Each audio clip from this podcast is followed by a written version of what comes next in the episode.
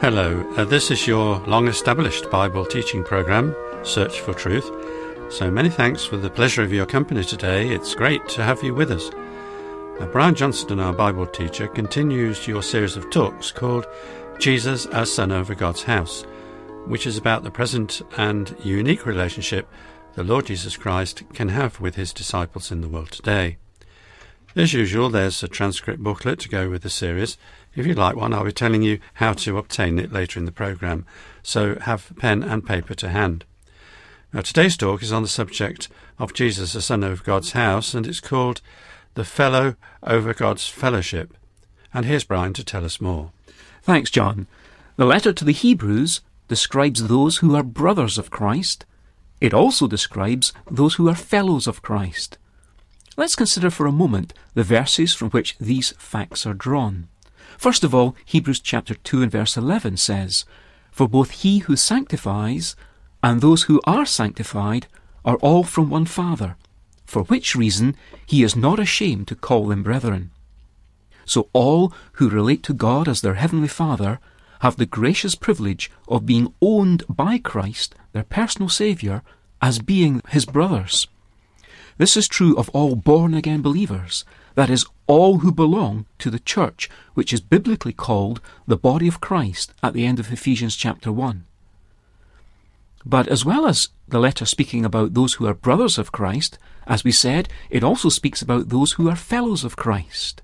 And we find this in Hebrews chapter 1 and verse 9, where we read, God speaking, God the Father addressing his Son and saying, You have loved righteousness and hated lawlessness. Therefore God, your God, has anointed you with the oil of gladness above your companions. Now, the question we'll be asking today is, who are those companions or fellows of Christ? For sure, the Bible here tells us that the Father has anointed Christ over his fellows. But who are these fellows who are being referred to? And what's the difference anyway between being called a brother of Christ and being called a fellow of Christ? Is there really any difference? Renowned Bible scholar W. E. Vine, he of expository dictionary fame, says about this word, the word fellows, that it marks an even closer relationship than brethren. But who are in that relationship with Christ? We're going to need to try, purely from the context of the Hebrews letter, to see if we can identify precisely who these fellows are. There's no shortage of candidates, of course. We've been saying all along that the big message of the letter to the Hebrews is that Jesus is better. And we've seen already that this applies to prophets, priests, kings, and angels. So, is this a case of Jesus being said to be honoured above all other prophets, priests, and kings? Are they his fellows in the sense that he too was a prophet and is both a priest and a king? The opening chapter of this letter also sets out to demonstrate the great gulf between Jesus and the angels. But in what sense can they be his fellows? None, surely. Some might think there's yet another possibility, because the Old Testament talks about Jesus as a fellow together with the two other members of the Godhead, the Father and the Spirit. But straight away we have to dismiss that from contention here there's no way biblically in which Jesus could be exalted over the other persons of the Godhead.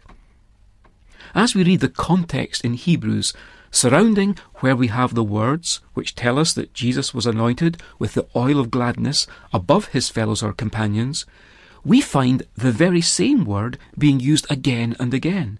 It's not always translated into English as fellows or companions, but sometimes as sharers or partakers. The main point is that all these variants in English come from the same underlying word in the original language. And they're all used in the same section of Hebrews. That's the important point. For we are not at liberty to identify the different meanings of words when they occur in different contexts all over the Bible. But if the same word is used often in the same section, it most likely does mean the same thing in each place. So let's trace them here then.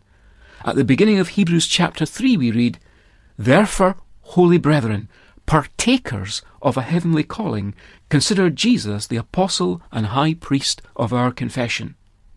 And in chapter 3 and verse 13, we are told encourage one another day after day, as long as it's still called today, so that none of you will be hardened by the deceitfulness of sin. For we have become partakers of Christ if we hold fast the beginning of our assurance firm until the end.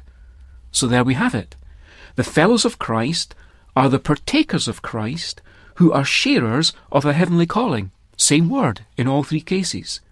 And obviously, these are the very people to whom the author is writing this letter in the first place. In other words, these words apply to Jewish Christians in the first century churches of God.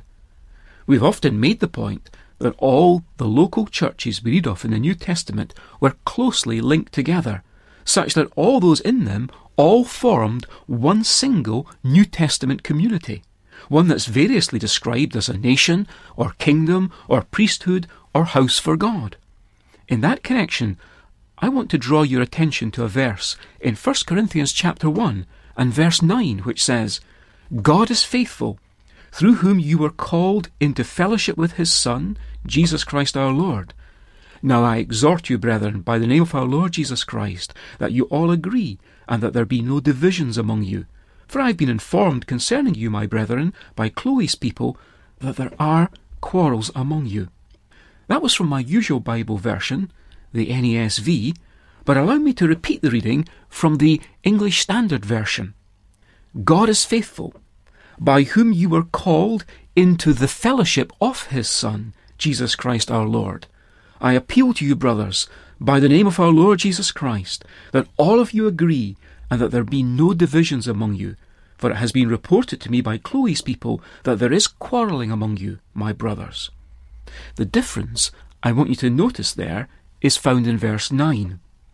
Was the Apostle Paul talking about the believers at Corinth enjoying fellowship with the Lord Jesus in their daily lives? Or did he intend to describe them as representing the overall fellowship of New Testament believers owned by the Lord Jesus and to which they belonged by virtue of them being in the local church of God at Corinth? Obviously, as we've demonstrated by using two different translations, either meaning is grammatically possible. But which makes the most sense in the flow of the Apostles' original argument? Some New Testament scholars support the fellowship of believers idea by reasonably using verse 10 as confirmation. It's there in the passage that the writer goes on to refer very concretely to a fellowship of believers such as existed at Corinth, one which should have been without divisions, but which sadly wasn't. The next verse is certainly talking about the state of the local fellowship of believers. And I believe that's correct, as it fits perfectly with the overall New Testament context which we've already noted. You remember how we spoke of all the Church of God believers in all the different locations having a sense of overall community. They all belonged to the one community.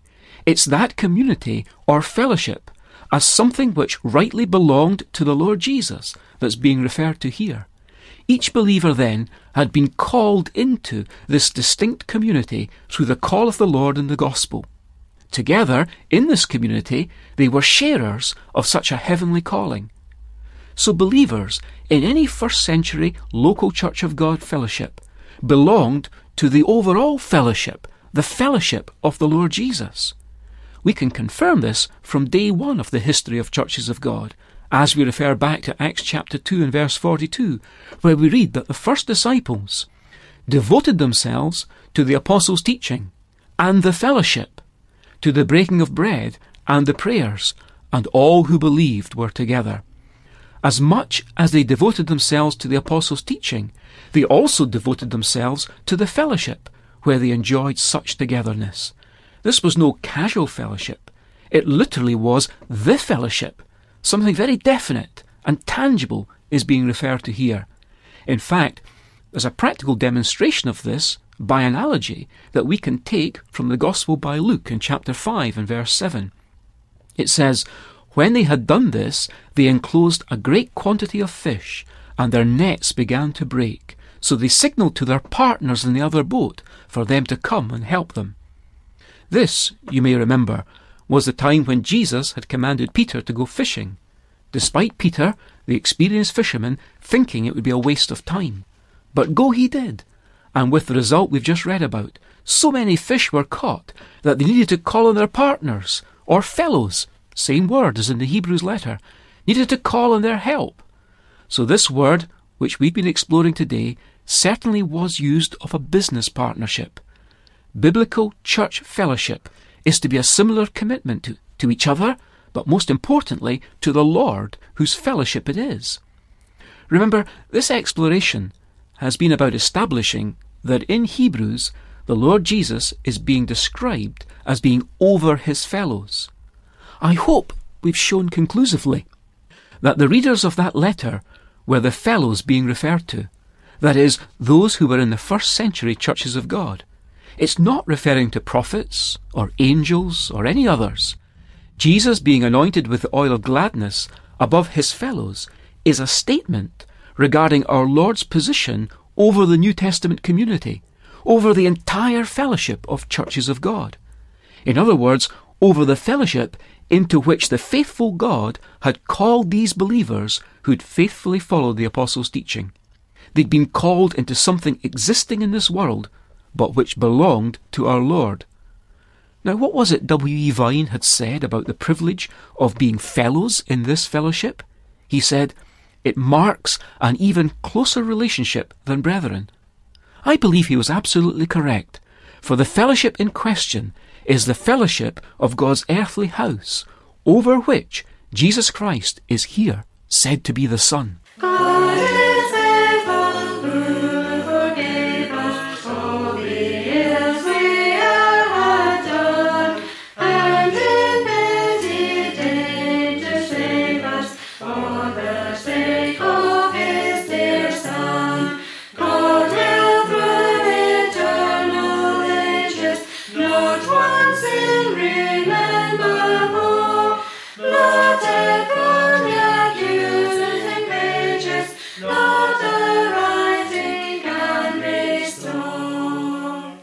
I hope you enjoyed today's study, and if you have any comments or questions about today's uh, talk, Brian will be pleased to help.